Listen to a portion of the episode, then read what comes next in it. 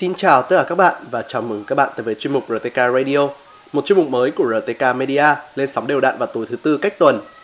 Ở tập trước, các Alternative đã tiết lộ một sự thật động trời về Yui rằng cô đã chết từ 13 năm về trước.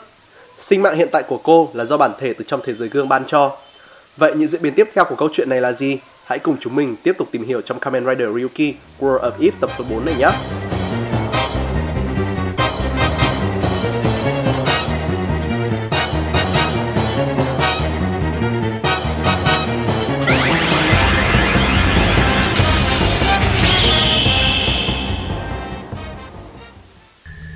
Biết được sự thật này là một điều gì đó thật khủng khiếp.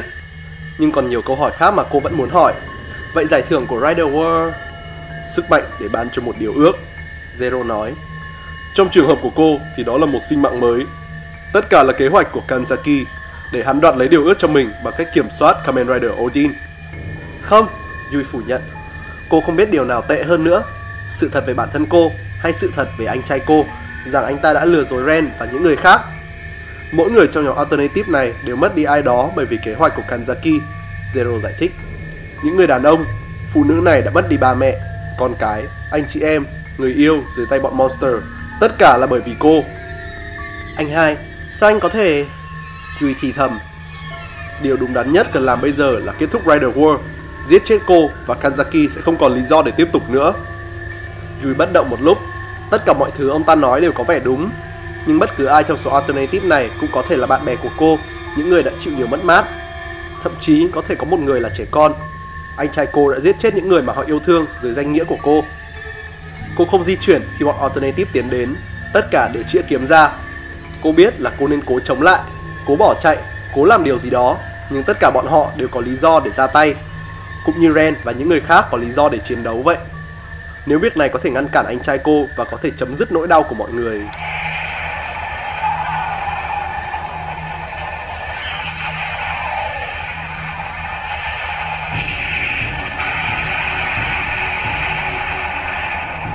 tiếng rầm của một con rồng phá tan sự tĩnh lặng và một quả cầu lửa phá hủy bức tường của phòng thí nghiệm, tạo điều kiện cho mọi người nhìn qua nóc tòa nhà kế bên. Con rồng màu đen bảo vệ Yui đã quay lại, cuộn tròn xung quanh một Kamen Rider đang nhìn về phía họ một cách vô cảm. Yui nhận ra bộ giáp của Rider đó là phiên bản màu đen của Ryuki. Câu chuyện tiếp theo diễn ra theo những gì đã được kể trong tập 2, Kido Shinji trong hình dạng của Ryuga tới phòng 401 của Đại học Seimein để giải cứu Yui. Tấn công và hạ gục các Alternative Ryuga tiến về phía của Alternative Zero và Yui với Drag Claw trên tay. Yui vội vàng đè Zero xuống đất, ngọn lửa đen lóe lên trên đầu họ, phá hủy tấm gương đặt trên tường. Cô đã cứu tôi sao? Zero ngạc nhiên nói, nhìn cô chằm chằm. Cô không có thời gian để mà trả lời, đặc biệt là giữa tình huống hỗn loạn như thế này. Đòn tấn công đó đã cho các Alternative khác cơ hội để phục hồi một chút sức lực.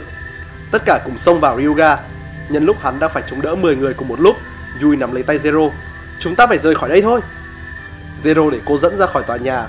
Cô biết hắn có thể tấn công cô từ phía sau bất kỳ lúc nào. Nhưng bây giờ có một thứ làm cô còn sợ hơn. Họ phải tránh xa Ryuga. Tại sao cô lại cứu tôi? Zero hỏi sau khi cả hai ra khỏi tòa nhà. Sẽ tốt hơn nếu cô để tôi chết vào lúc Ryuga cứu cô. Yui lắc đầu.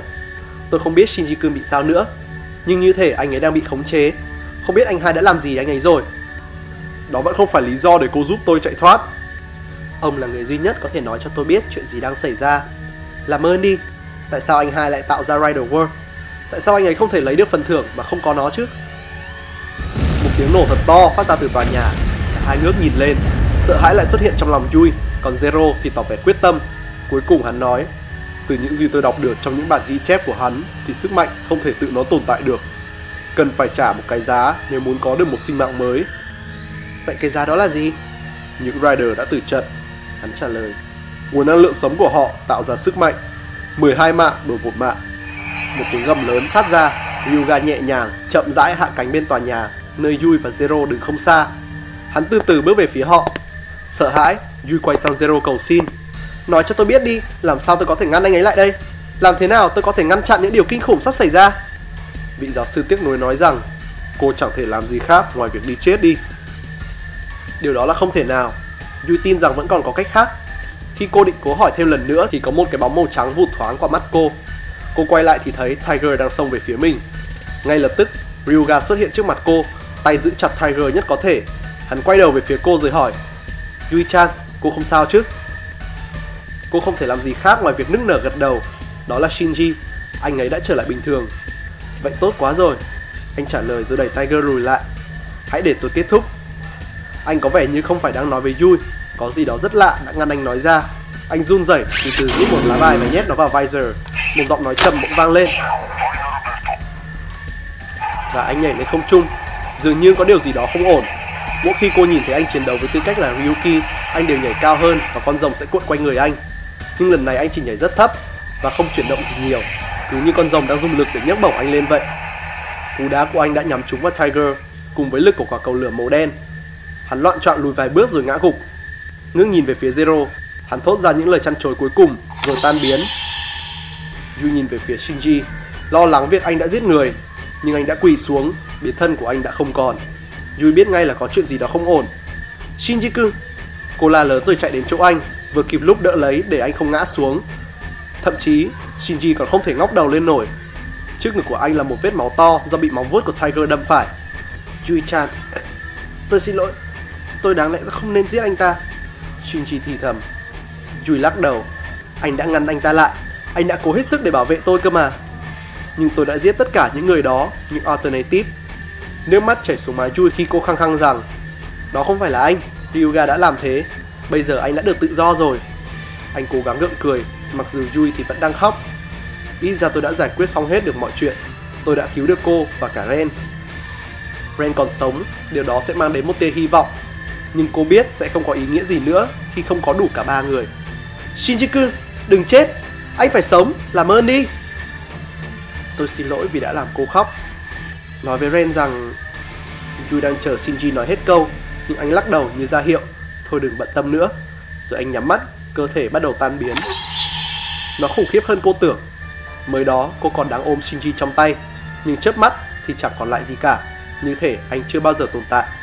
Cô đứng dậy, toàn thân run rẩy trong đau buồn. Quay về phía Zero. Tôi cần ông giúp. Tôi muốn ngăn chặn anh hai. Sau tất cả những chuyện anh ấy đã gây ra Tôi phải ngăn anh ấy lại. Cô biết cách duy nhất chỉ có thể là Hắn nhắc lại nhưng cô đã lắc đầu. Còn một cách khác để ngăn anh ấy Đó là đánh bại Odin trước khi anh ấy đạt được sức mạnh. Zero lắc đầu. Đó là điều không thể. Giáo sư, xin hãy tin tôi. Yui cầu xin.